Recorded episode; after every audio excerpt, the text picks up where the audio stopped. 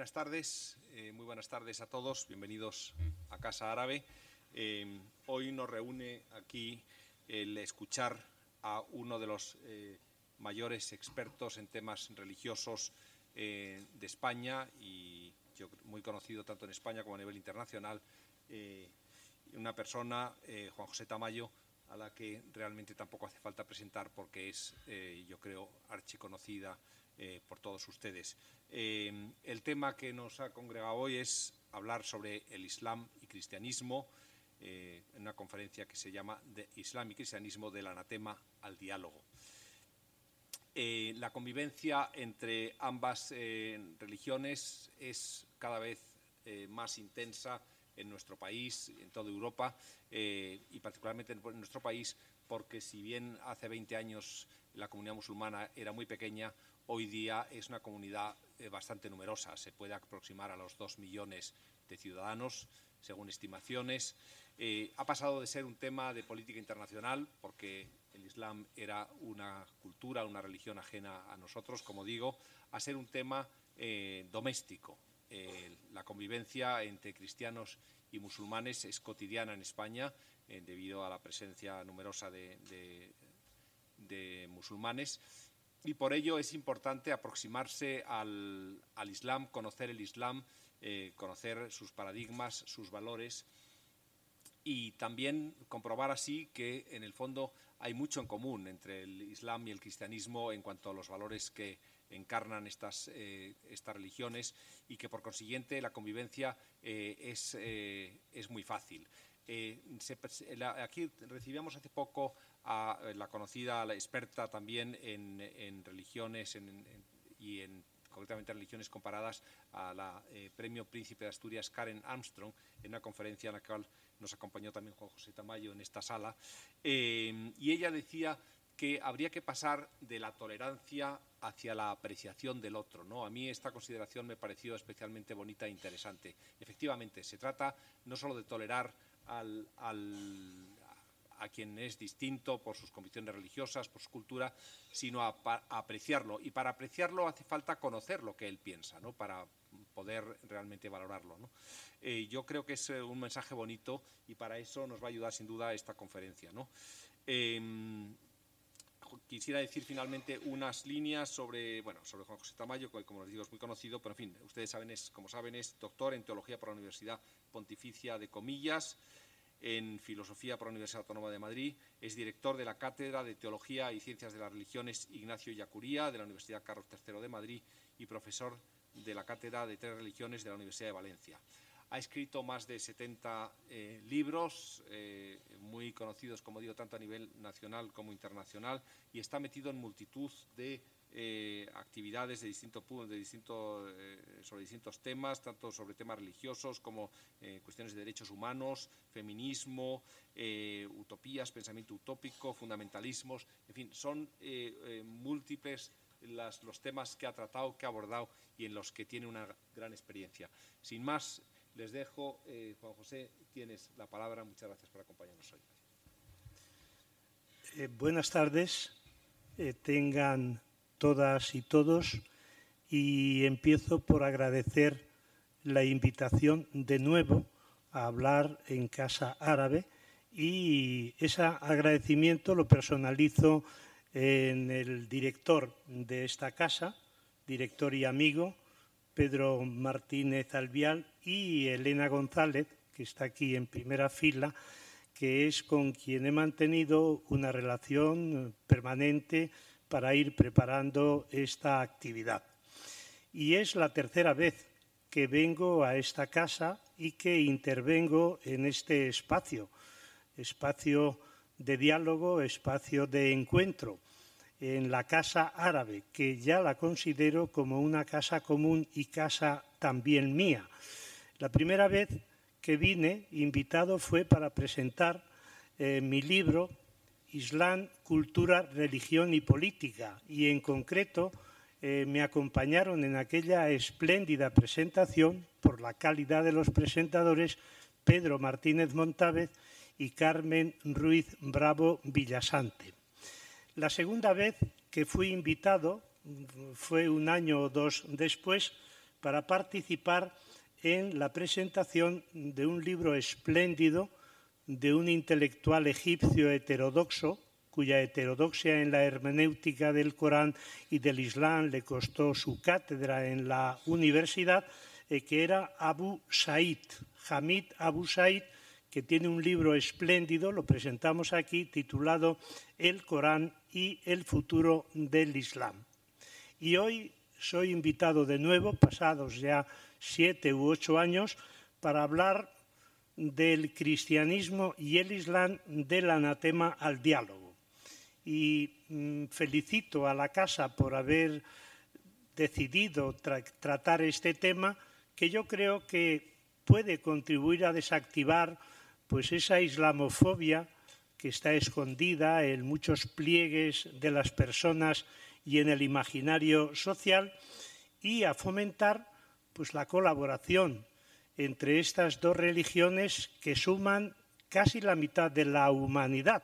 Dos mil millones de seguidores y seguidoras tiene el cristianismo, mil quinientos millones eh, tiene el islam. Y yo creo que este tema, y espero que esta conferencia contribuya precisamente también pues, a la construcción de una sociedad intercultural, interreligiosa, interétnica, más justa y más eh, solidaria. Y la primera idea que quería comunicarles es que Islam y cristianismo pertenecen a la misma familia de las llamadas religiones monoteístas.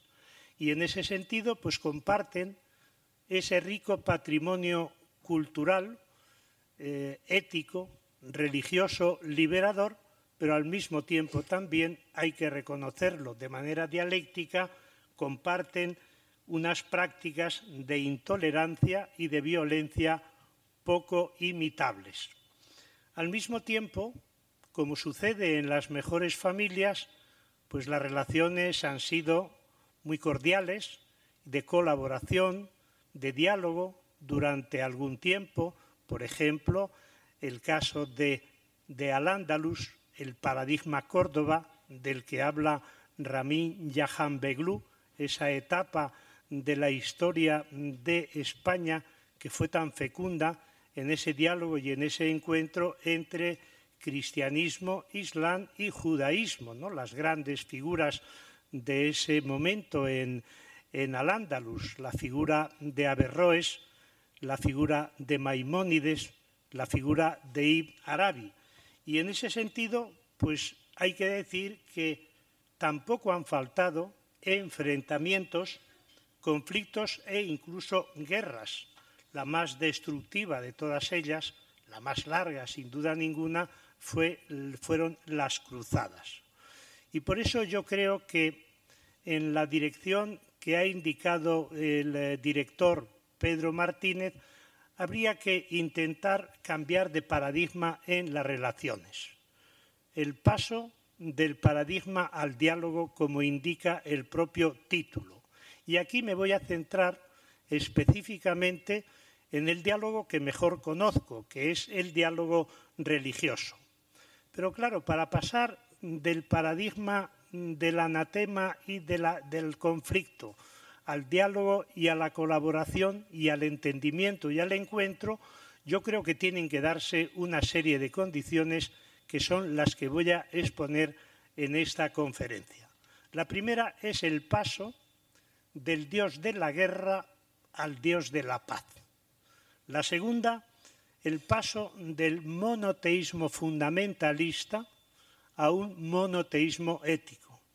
La tercera, la recuperación de dos de las manifestaciones más bellas y más auténticas de ambas religiones, que son la mística en el cristianismo, el sufismo eh, en el Islam. La eh, cuarta sería una orientación de la economía desde la perspectiva de la justicia y la solidaridad. La quinta, el diálogo entre culturas y religiones. Y la sexta, que me parece importantísima y no me gustaría dejar de hablar de ella por extenderme demasiado en, los otros tránsitos, el paso del patriarcado islamo-cristiano a una hermenéutica o a una interpretación feminista de los textos fundantes de esas religiones. Voy a hacer un breve recorrido sobre cada uno de estos tránsitos para que realmente se pueda llegar a esa colaboración y a esa construcción común. El primero es el paso del Dios de la guerra al Dios de la paz. Empiezo por decir algo obvio, y es que musulmanes y cristianos, musulmanas y cristianas, no creen en dioses distintos, sino en el mismo Dios. Por eso no tiene el motivo, a partir de esa fe común, no tiene el motivo para polemizar. Y eso lo dice claramente el Corán cuando afirma, no discutáis sino con buenos modales, con la gente de la Escritura, excepto con los que hayan obrado impíamente, y decid, creemos en lo que se nos ha revelado a nosotros y en lo que se os ha revelado a vosotros. Nuestro Dios y vuestro Dios es uno, y nos sometemos a Él. ¿Cómo es posible que con esta afirmación del Corán hayamos desembocado en una guerra de dioses, estableciendo esa contraposición entre el Dios del Islam y el Dios del cristianismo, cuando es el mismo? Recuerdo todavía con mucha tristeza un famoso eh, sermón, una conferencia que pronunció el Papa Benedicto XVI no sé si la recuerdan, en Ratisbona, el año 2006, el 12 de, septiembre. Y ahí se le ocurrió decir que el Dios del Islam estaba vinculado a la violencia, mientras que el Dios del cristianismo estaba vinculado a la racionalidad. Saben ustedes las consecuencias que tuvo aquella eh, conferencia, porque además la pronunció en la universidad de la que él había sido profesor. Yo había estado dos o tres años antes en un encuentro mm, eh, entre intelectuales alemanes e intelectuales españoles, pues hablando de diferentes temas con afinidades, eh, con afinidades y diferencias. Y enseguida me acordé, después de escuchar esta, esta conferencia, me acordé de otro papa, de un predecesor suyo, Gregorio VIII del siglo XI, que dice en una carta que escribe al emir de Mauritania, le dice que el Dios de los musulmanes y el Dios del cristianismo es el mismo Dios, si bien es distinta la forma de adorarlo. Y ya el momento cumbre donde se llega a este reconocimiento común es el Concilio Vaticano II del año 1962 a 1965. Y en ese concilio se dice, musulmanes y cristianos profesan la misma fe de Abraham y adoran a un solo Dios misericordioso. Pero todo hay que decirlo, porque aquí no hay que ocultar la parte de la verdad que hay dentro de las patologías de estas dos religiones en relación con Dios. ¿no? La imagen que ha predominado en el cristianismo y en el islam ha sido la de un Dios violento, vengativo.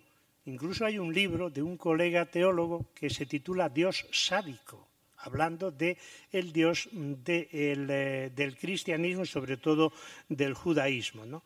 Y es que además las dos religiones han, han apelado con frecuencia a ese Dios pues para justificar los choques, los enfrentamientos e incluso las guerras entre sí y entre unos pueblos eh, y otros.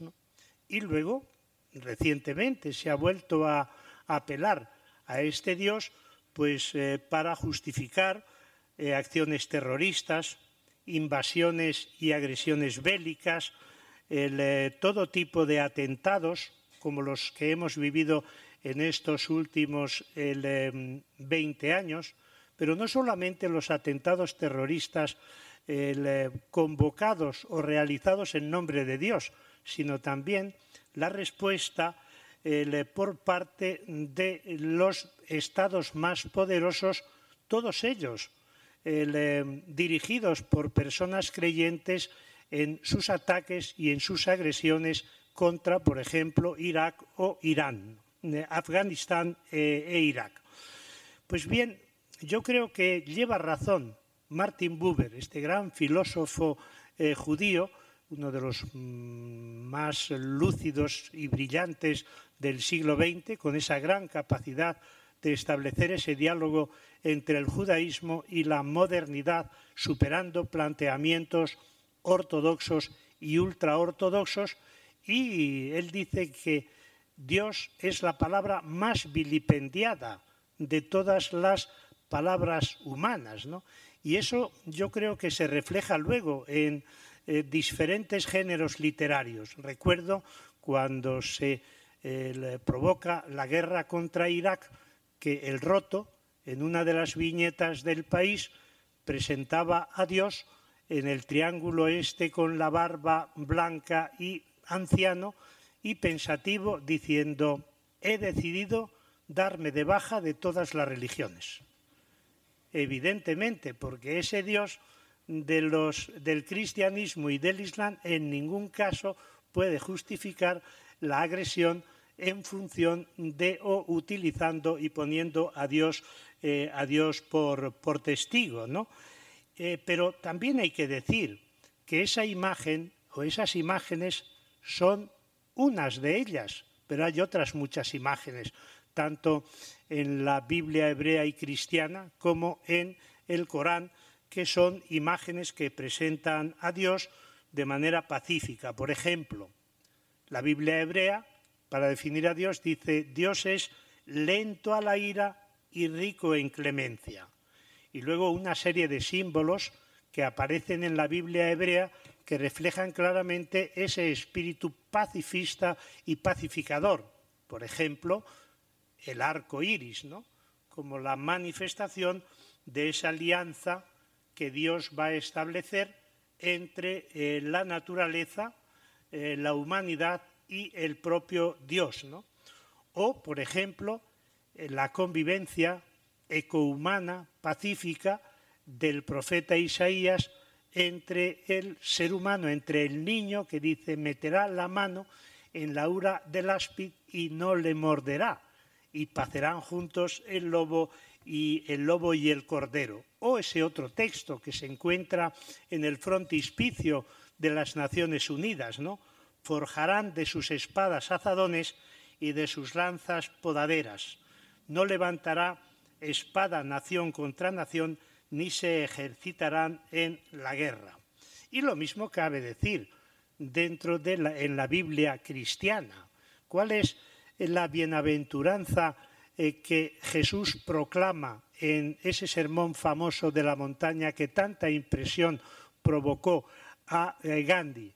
Pues bienaventurados los que trabajan por la paz, porque ellos serán llamados hijos de Dios. Pero lo mismo sucede en el Islam, en el Corán.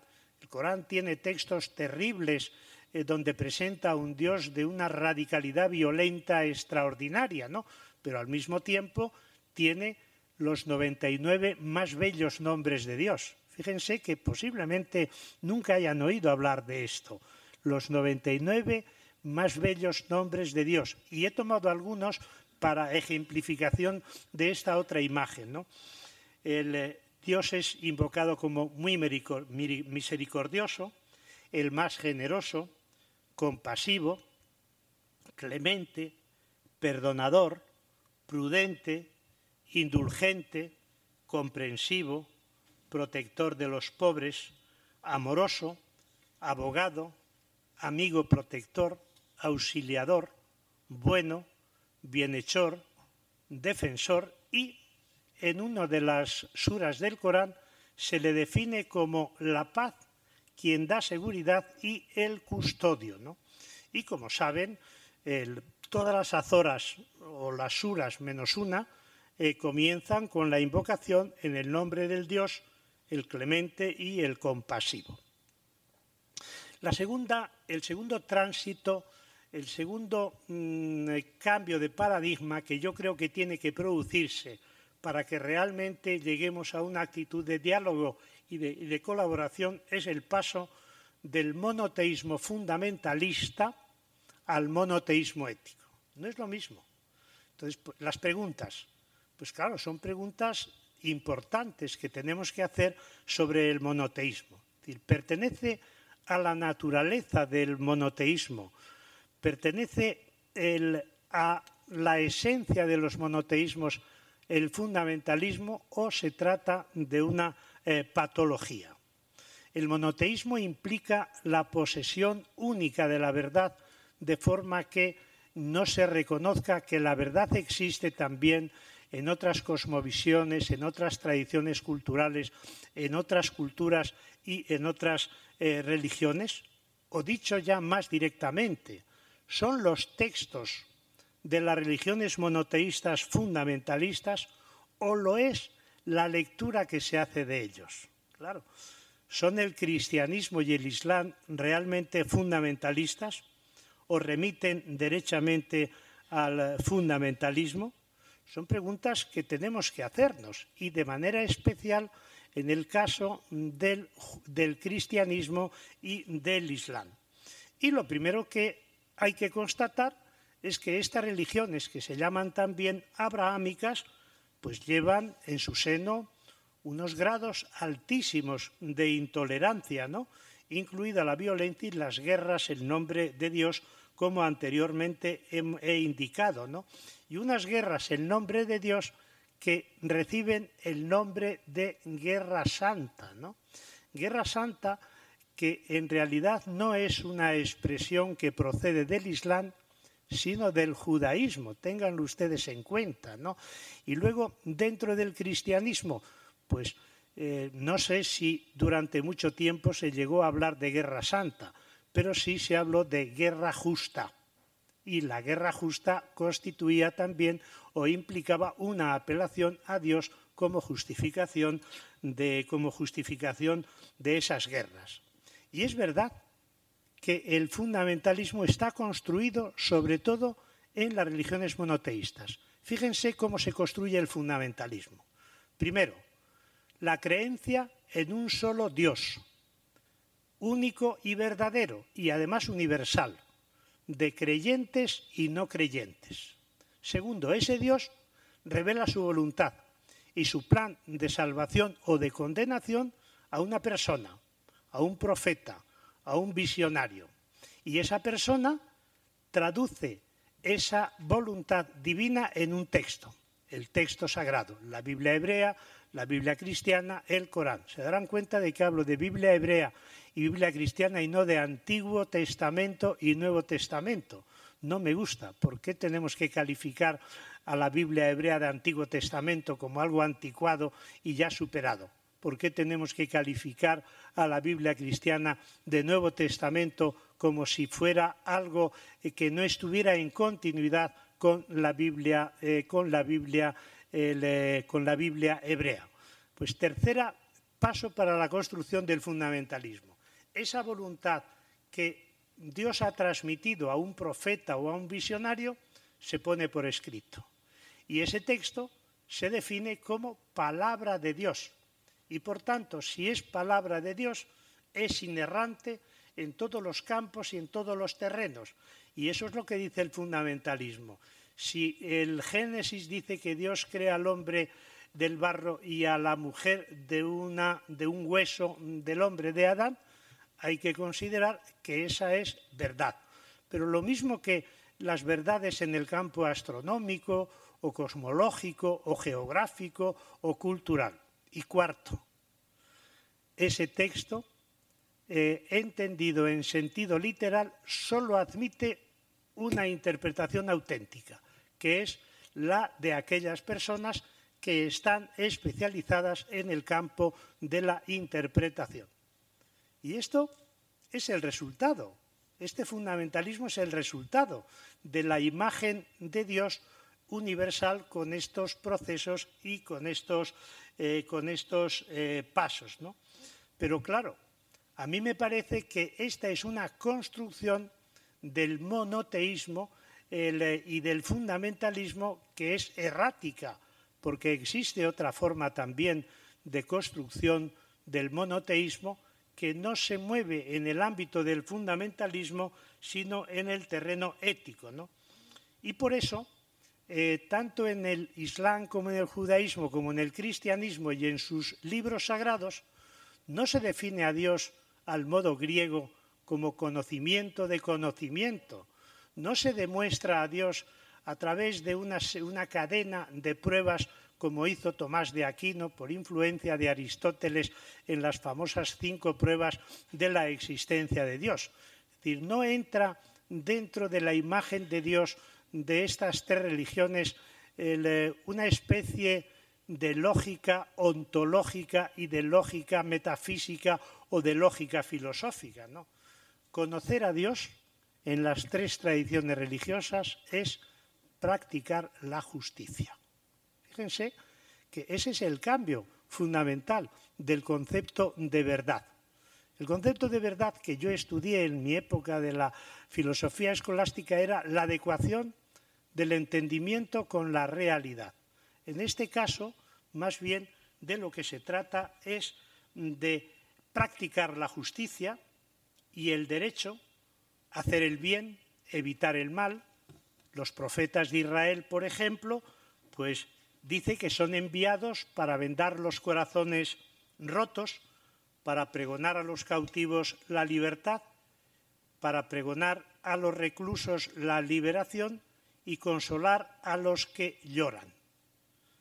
no es, por tanto, una cuestión eh, de conocimiento eh, abstracto, sino que es una, una respuesta o una forma de responder a la llamada de Dios a través de la opción por las personas y los colectivos excluidos, eh, excluidos y marginados. Y lo mismo cabe decir de, eh, de la figura del fundador del cristianismo, Jesús de Nazaret. Imagen visible del Dios invisible, dice Pablo en la carta a los colosenses. Pero ¿cómo visibiliza Jesús de Nazaret a Dios? No a través de grandes acontecimientos, no a través, no mediante gestos espectaculares que interrumpen el curso de la historia o el curso de la naturaleza, sino a través de, como decimos dentro de la teología de la liberación, a través de una praxis liberadora. En mi cristología, en mi estudio sobre eh, Jesús de Nazaret, tengo tres volúmenes en la editorial Trota, el, eh, el esquema y la formulación o la síntesis de mi planteamiento sobre Jesús de Nazaret sería la siguiente. Apareció un hombre libre que realizó prácticas de liberación y por eso lo mataron. Fíjense, apareció un hombre libre que realizó prácticas de liberación, por eso lo mataron. Lo ha alejado que está esta imagen de Jesús de la imagen dogmática que se va construyendo a partir de de los concilios, eh, de los concilios de la Edad Antigua y luego de los concilios eh, medievales. Pero por si hubiere todavía alguna duda sobre este carácter ético del monoteísmo en el cristianismo y en la figura de Jesús de Nazaret, pues nos encontramos con las bienaventuranzas o el sermón, el sermón del monte, ¿no? que propone unos mínimos éticos a los seguidores de Jesús. Y les decía hace un momento que las bienaventuranzas fueron un gran descubrimiento para Gandhi. ¿no? Dice, yo estaba en Londres estudiando y un judío me facilitó el Antiguo Testamento. Dice, y lo leí y no pude seguir leyéndolo porque me aburría y me escandalizaba.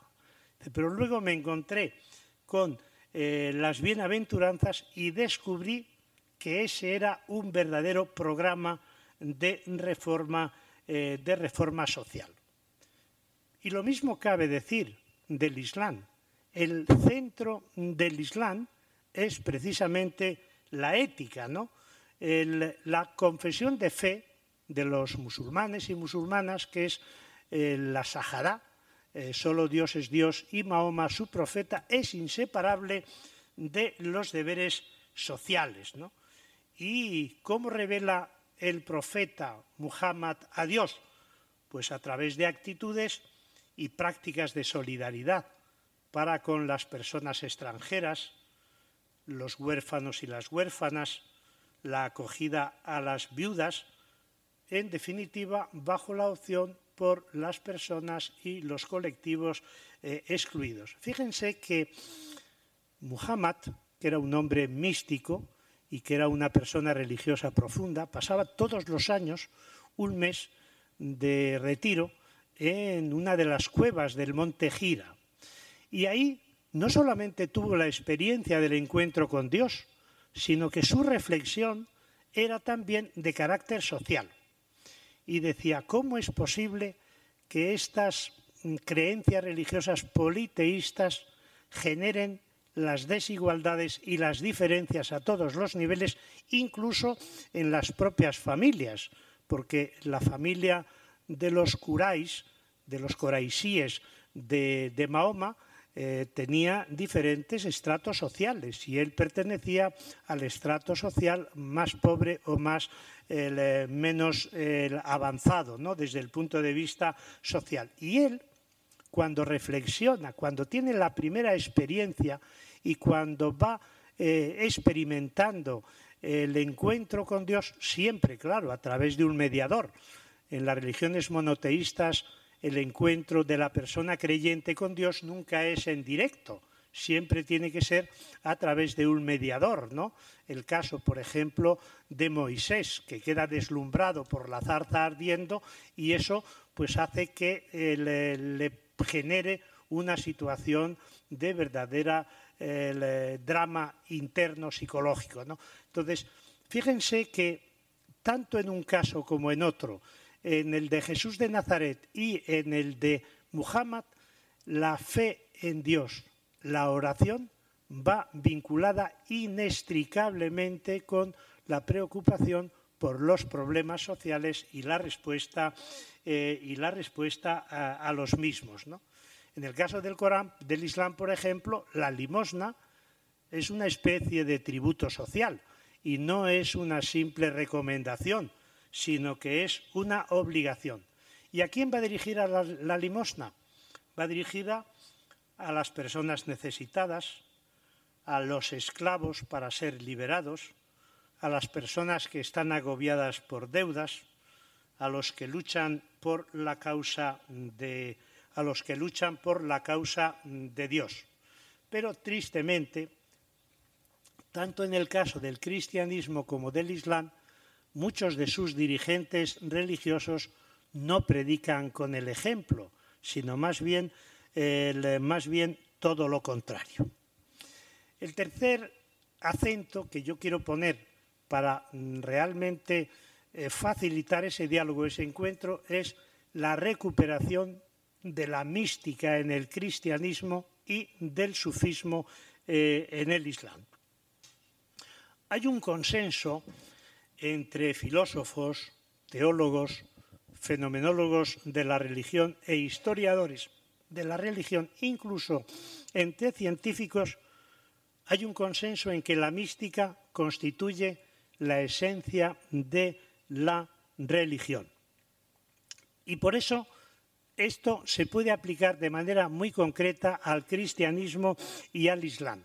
Y por eso creo que la mística y el sufismo, o si quieren la mística eh, que es común tanto a musulmanes y a, cristianos, la mística creo que es uno de los lugares de encuentro más importantes de las religiones. Ninguna de las dos religiones surge de un programa político ni de un credo dogmático, sino de una experiencia mística tanto de Muhammad como de Jesús de Nazaret. Los evangelios dicen que Jesús, en esos momentos de subidón que tenía cuando era aclamado por las multitudes, bajaba el subidón, lo enfriaba, ¿cómo? Retirándose del espacio público y recluyéndose en la sociedad, en la soledad, para orar y para rezar. Pero fíjense que la oración que hace Jesús de Nazaret no es al Dios todopoderoso, omnipotente, omnisciente, el, eh, omnipresente, no, no. en la oración que hace Jesús de Nazaret es a Dios a quien llama Abba. La expresión Abba no es el padre padrón, sino que es papá, es padre y madre. Es decir, que por tanto la imagen de Dios que revela y con la que se comunica Jesús no es el Dios opresor, no es el Dios que eh, domina eh, y que mm, oprime a, las personas creyentes y las somete y las convierte en fieles y serviles criaturas, sino que es el papá y la mamá misericordiosos, personas en, las que, en la que se confía. Pero al mismo tiempo también en esa oración se preocupa por las situaciones de injusticia y de insolidaridad que se dan dentro del pueblo, eh, del pueblo judío. Y lo mismo cabe decir de la meditación, como indiqué anteriormente, del profeta Mahoma en una de esas cuevas del Monte Gira durante ese mes que luego se reconoció como el mes del ayuno, el mes, eh, el mes de Ramadán. Dentro del cristianismo, por ejemplo, pues ahora se está reforzando y se está potenciando mucho la mística medieval. Y dentro de la mística medieval, la mística femenina, la mística de, la mística de las mujeres. ¿no? El, claro, la idea, el concepto de mística, yo creo que está muy devaluado, porque es pues una imagen que se tiene de la persona mística como una especie de irracional, de antiintelectual, de prerracional quizás. Entonces el estado del místico está, se sitúa fuera del ámbito de la razón, fuera del terreno de la lógica, ¿no? Y yo creo que, perdón, que eso no es así. Todo lo contrario, en los últimos estudios que estoy leyendo sobre la mística cristiana, judía y musulmana, lo que observo es que los místicos y las místicas eh, compaginan armónicamente el intelecto y la afectividad, la razón y la sensibilidad, la experiencia y la reflexión y sobre todo la facultad de pensar y la facultad de amar. Es decir, el amor es inseparable del pensamiento. Fíjense la importancia que tiene la mística en la historia del pensamiento occidental, es que María Zambrano llegó a considerar la experiencia mística como una experiencia antropológica fundamental. Y hay autores que dicen que eh, la mística es el preámbulo para el reconocimiento de la subjetividad que tiene lugar en el Renacimiento y en la filosofía, eh, en la filosofía moderna eh, posterior. O esa imagen que se tiene de las personas místicas, de que son pasivas, de que no actúan por miedo a mancharse las manos, ¿no? y realmente no es así. Conocí hace ya muchos años, falleció ocho o diez años hace, eh, a una religiosa Cristina Kauman, que no sé si la recuerdan, que intervino en un programa de televisión y se atrevió a hacer una oración que impactó y nos dejó a todos boquiabiertos, pues ella, Cristina Kauman, eh, dice, la mística es el dinamismo interno de toda actividad solidaria y creativa del cristianismo y del Islam. Crea personas de incansable entrega a los demás, de capacidad de transformación de las relaciones interpersonales, ya que hace vivir al sujeto en consciente y operativa comunicación con la misma eh, fuente de la vida. Yo me atrevería a hacer la siguiente afirmación, sé que es arriesgada y me viene en este momento a la mente. La mística ha sido el fenómeno que ha salvado a las religiones de su mm, desaparición. ¿Por qué? Porque tanto en el Islam como en el cristianismo se produce a lo largo de la historia una identificación tan tal con el poder. En las propias religiones se convierten en una estructura de poder con tantas perversiones que yo creo que han sido los profetas y las profetisas, los místicos y las místicas, quienes han salvado a estas dos religiones de su perecimiento precisamente por haber renunciado a ese elemento fundamental de esa, eh, de esa experiencia. Pero es que además tengan en cuenta que los místicos son muy incómodos, tanto al poder religioso como al poder político, y generalmente perseguidos, maltratados, detenidos, juzgados, condenados y ejecutados. Y entre los místicos, quienes se llevaron la peor parte fueron, eh, las, eh, fueron las mujeres místicas. Cuarto acento, que es el que yo creo que hay que poner para ese cambio de paradigma, el tema de la economía en ambas religiones. ¿Qué orientación dan las dos religiones monoteístas a la economía? Y yo la defino como una economía bajo la guía de la ética eh, liberadora. ¿Por qué? Pues porque yo creo que tanto una como otra establecen un sistema de incompatibilidades. Y la incompatibilidad en estas religiones no es entre eh, Dios y la sexualidad. Eh, la incompatibilidad en realidad es entre el amor a Dios y el apego al dinero. Y eso en ambos casos. En el caso, por ejemplo, del cristianismo, pues yo creo que eh, la incompatibilidad está en esa idolatría de dar culto al dinero. ¿Recuerdan lo que se encuentra Moisés cuando baja del monte con las tablas de la ley? Que están adorando al becerro de oro.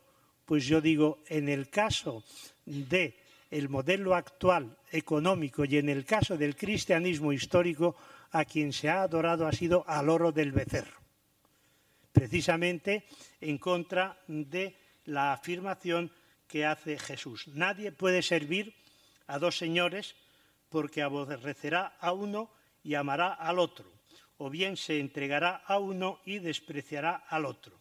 Es decir, que es la incompatibilidad absoluta y por eso creo que ahora mismo el Papa Francisco está demostrando una coherencia evangélica extraordinaria al denunciar como incompatible con el cristianismo al capitalismo neoliberal. En su encíclica La alegría del Evangelio llega a decir que el actual modelo económico es injusto en su raíz.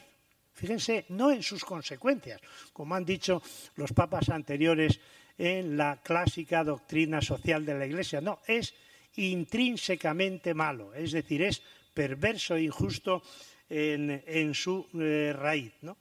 Y lo mismo, pues eh, cabe decir del Islam. El Islam establece una distinción clarísima entre lo que es la usura y lo que es el comercio. La usura es algo condenable. El comercio es perfectamente legítimo dentro de unos criterios de justicia, eh, de justicia y de solidaridad. La quinta, eh, voy a ir un poco más deprisa ahora para tener tiempo suficiente para el diálogo. La quinta condición para que realmente se produzca ese cambio de paradigma es el diálogo entre intercultural e interreligioso entre el Islam y el cristianismo. Eh, yo creo que los momentos de diálogo entre estas dos religiones y entre los textos sagrados de una y otra han sido los momentos más fecundos eh, de estas religiones. Y diría dos cosas en relación con el diálogo.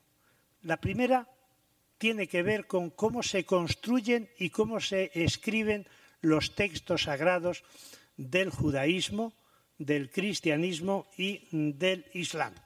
Pues se elaboran no de manera aislada y cerrada en el círculo de su propia cultura, sino en diálogo con otras tradiciones culturales, religiosas, éticas, étnicas y lingüísticas. Por ejemplo, la Biblia hebrea. La Biblia hebrea es el fruto de ese diálogo de la cultura semita con las culturas limítrofes, con el pensamiento griego y con el helenismo. Hay un libro en la Biblia eh, hebrea, que es el último que se escribió, el libro de la sabiduría, que si ustedes leen, como he hecho yo en varias ocasiones, los diálogos de Platón, poniéndolo a la izquierda, y el libro de la sabiduría a la derecha, no hay diferencia. ¿Por qué? Porque el libro de la sabiduría es un intento de diálogo entre el pensamiento semítico y el pensamiento helenístico y en concreto, eh, en concreto de, de Platón. O, por ejemplo, cómo se construye la Biblia cristiana. Pues la Biblia cristiana no es una creación original exclusiva eh, que nada tiene que ver con contextos culturales o con eh, culturas anteriores o precedentes. La Biblia cristiana es fruto de un encuentro múltiple entre el judaísmo, un judaísmo muy plural. Los eh, descubrimientos de Qumran y los descubrimientos de Nahamadi nos han mostrado que el judaísmo no era tan uniforme y tan homogéneo como nos lo han presentado, sino que era una religión enormemente plural y con numerosísimas tendencias, tanto religiosas como políticas. Bueno, pues la Biblia cristiana es fruto, es una construcción en la que intervienen las diferentes tendencias judías, sobre todo la tendencia profética, el, estoicismo, por ejemplo, eh, y la nueva religión. En el Corpus Paulino, en las cartas de Pablo de Tarso, pues se aprecia, por ejemplo, la influencia de corrientes gnósticas, la presencia de las religiones de los misterios, la ética estoica, hasta el punto de que yo creo que se puede hablar de un diálogo entre Atenas y Jerusalén. Es verdad que Pablo se orienta más hacia Atenas y descuida el componente del pensamiento hebreo, pero ciertamente en toda la Biblia eh, cristiana nos encontramos con este intento de diálogo que luego va a ser desarrollado por los padres, eh, por los padres eh, apologistas. ¿no? ¿Cómo se construye el Corán? Pues si ustedes lo leen detenidamente y no conocen ni la Biblia hebrea ni la Biblia cristiana, ni la historia del judaísmo, ni la historia del cristianismo, no se van a enterar de prácticamente nada. ¿Por qué? Porque el Corán es un libro que está escrito en continuidad y en profundización de las otras dos tradiciones eh, religiosas y culturales. Pero es que si vamos y si pasamos de los textos sagrados, que son construcciones eh, dialógicas, a la historia del cristianismo y del islam, nos vamos a encontrar también que se han producido extraordinarios diálogos de carácter teológico, eh, de carácter filosófico. ¿no? En España, por ejemplo, hay un diálogo extraordinario entre una corriente herética que se llamaba el adopcionismo, que no creía que Jesucristo era, fuera hijo de Dios, sino que fuera, era un hijo adoptado de Dios, y eran el famoso Elipando de Toledo, o Félix de Urgel, que elaboran una cristología en total sintonía con el Islam. Y claro, hasta el punto de que hay estudios que hablan del Jesús musulmán. Fíjense lo importante que es esto para no establecer esa contraposición. Claro, hay que tener en cuenta que el, eh, Corán reconoce a Jesús de Nazaret, eh, como una de las figuras, como el gran profeta, al mismo nivel que el propio profeta Muhammad, ¿no? Y hace un canto extraordinario a María y reconoce a los profetas de, a los profetas de Israel.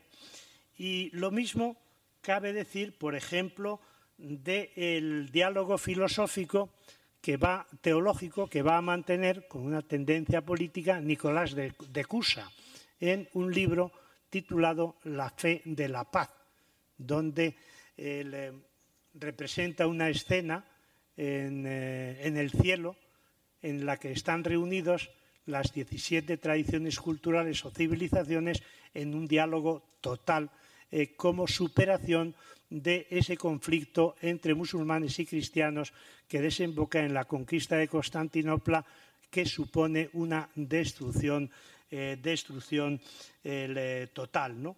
O, por ejemplo, el caso de los diálogos filosóficos. Abelardo tiene un libro precioso que se titula Diálogo de un judío, de un cristiano, de un diálogo, me parece que es de un judío, de un filósofo y de un cristiano.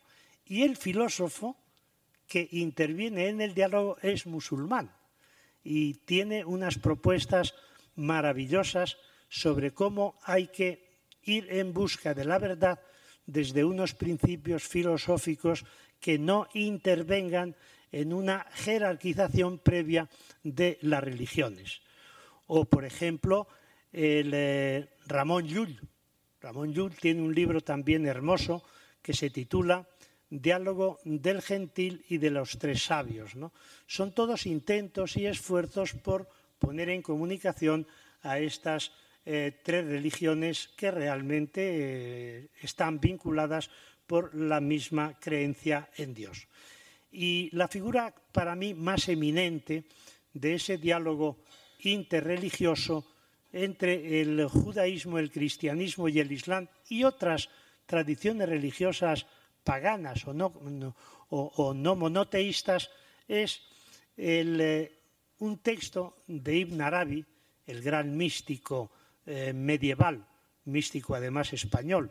Nace en Murcia el año 1165 y muere en Damasco el año 1200, 1240. Pues tiene un texto que yo creo que refleja muy bien esta idea de diálogo y armonía. Y el texto dice lo siguiente. Hubo un tiempo en que yo rechazaba a mi prójimo si su religión no era como la mía. Ahora mi corazón se ha convertido en el receptáculo de todas las formas religiosas. Es pradera de gacelas y claustro de monjes cristianos. Es templo de ídolos y caaba de peregrinos, tablas de la ley y pliegos del Corán, porque profeso la religión del amor y voy donde quiera que vaya su cabalgadura, pues el amor es mi credo y mi fe. Yo mantengo una relación muy estrecha con eh, amigos y amigas, teólogos, teólogas musulmanes y musulmanas, y eh, hemos llegado a la conclusión o a la convicción de que no tiene sentido la conversión de los cristianos y cristianas al Islam o de los musulmanes y musulmanas al cristianismo o de los no tiene ningún sentido. ¿Por qué? Porque la creencia en el Dios eh, de las tres religiones es una creencia que lleva a la consideración de una relación fraterno y sororal. Y por último, eh, la otra condición para mí fundamental para que realmente se produzca este cambio de paradigma es el paso del patriarcado cristiano e islámico a una interpretación feminista de los textos sagrados y a una comunidad religiosa igualitaria entre hombres y mujeres. Parto de un hecho que es innegable, para no echar los pies para arriba, que el cristianismo y el islam, las religiones históricas y actuales, son patriarcales en su organización, androcéntricas en su doctrina, misóginas en su moral, machistas en las relaciones hombres y mujeres, heteronormativas y homófobas. Lo hemos comprobado recientemente en unas declaraciones desafortunadas del secretario general de la Conferencia Episcopal Española, lo dijo claramente. Tenemos derecho a elegir el perfil que consideremos más oportuno de los candidatos al sacerdocio. ¿Y cuál es ese perfil? Que sean eh, heterosexuales y, por tanto, que sean mm, verdaderamente hombres y, por tanto, heterosexuales. Claro, hubo una crítica feroz, pero en esa crítica nadie observó que entre los candidatos no se admitía a las mujeres. ¿no? Y por eso digo que son religión y en el Islam sucede exactamente lo mismo, ¿no? A nivel institucional, ¿no? pero también tengo que decir, en la parte más eh, dialéctica, que en ambas religiones se están desarrollando en las últimas décadas importantes tendencias feministas, ¿no? Que lo primero que hacen es cuestionar la organización patriarcal de sus respectivas instituciones. Segundo, se oponen a la apropiación del espacio sagrado por parte de los sacerdotes y de los imames. Tercero, cuestionan la masculinidad de la divinidad. La masculinidad de la divinidad. Fíjense que hay una feminista, una intelectual feminista de primera categoría, que fue cristiana en un primer momento, norteamericana, que se llamaba Mary Daly. Falleció hace ocho o nueve años y es poco conocida aquí en España y creo que sus obras no están traducidas. Tiene la obra más famosa y que dio origen a toda su crítica de eh, la teología patriarcal y del pensamiento filosófico es Más allá de Dios Padre. ¿no? Bueno, pues Mary Daly en un determinado momento de ese libro dice, si Dios es varón, el varón es Dios. Ya está la clave. ¿Por qué la teología feminista o el feminismo islámico eh, critican la masculinidad divina? Porque esa masculinidad divina en ambas religiones solo se deja representar por varones. Y por tanto, las deidades masculinas lo que hacen es crear masculinidades sagradas. Y esas masculinidades sagradas detentan todo el poder y se consideran representantes únicas y exclusivas de la, eh, de la divinidad. Y lo mismo denuncian el monopolio de los clérigos en la interpretación patriarcal de los textos sagrados. Esto para mí es uno de los aportes más importantes. Y en todas las, en las dos religiones. En el Islam, por ejemplo, la gran figura de una hermenéutica feminista es Amina Wadud, con el famoso libro, que no está traducido al castellano todavía, del año 1992, El Corán y, las mujeres. ¿no? Y en la teología cristiana, pues son muchísimas eh, las mujeres que eh, están haciendo una hermenéutica que ellas llaman de la sospecha. ¿Y por qué hermenéutica de la sospecha? Primero dicen, hay que sospechar del texto patriarcal. ¿Por qué? Dice, porque ha sido escrito en un contexto cultural de patriarcado que anula, elimina u olvida a las mujeres. Segundo, hay que sospechar de las traducciones. Generalmente son traducciones de varones eh, que llevando el agua a su, molino hacen una traducción eh, permeada del virus patriarcal o andriocéntrico. Tercero, hay que sospechar también de los intérpretes, de las interpretaciones, la mayoría de las veces en manos de los, eh, de los clérigos. ¿no? Y finalmente, otra de las grandes aportaciones de estas teologías feministas, tanto en el Islam como en el cristianismo, es que hacen genealogía. no se limitan al presente, sino que hacen un recorrido por la historia, un barrido por la historia y hacen la genealogía de las mujeres empoderadas en las dos religiones, mujeres que ejercieron un protagonismo extraordinario en todos los campos, en el terreno jurídico, en el político, en el místico, en el eh, teológico, eh, etcétera, etcétera.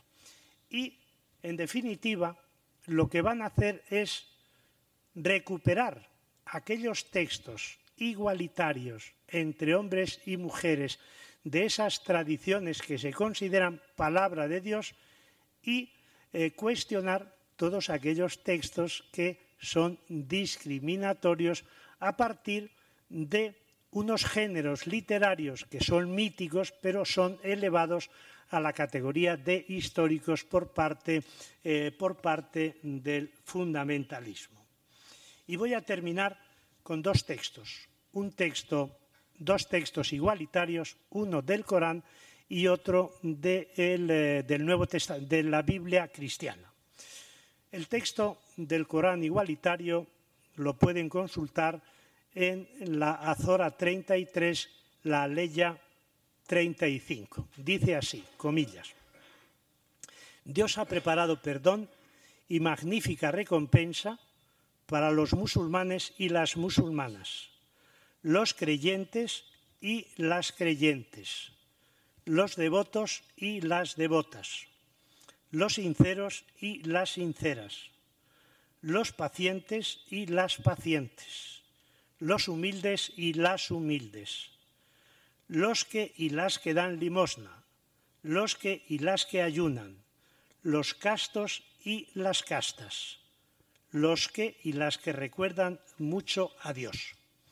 Y otro texto de la Biblia cristiana, y este corresponde pues a un autor a quien las feministas y los feministas varones le criticamos durísimamente, que es a Pablo de Tarso.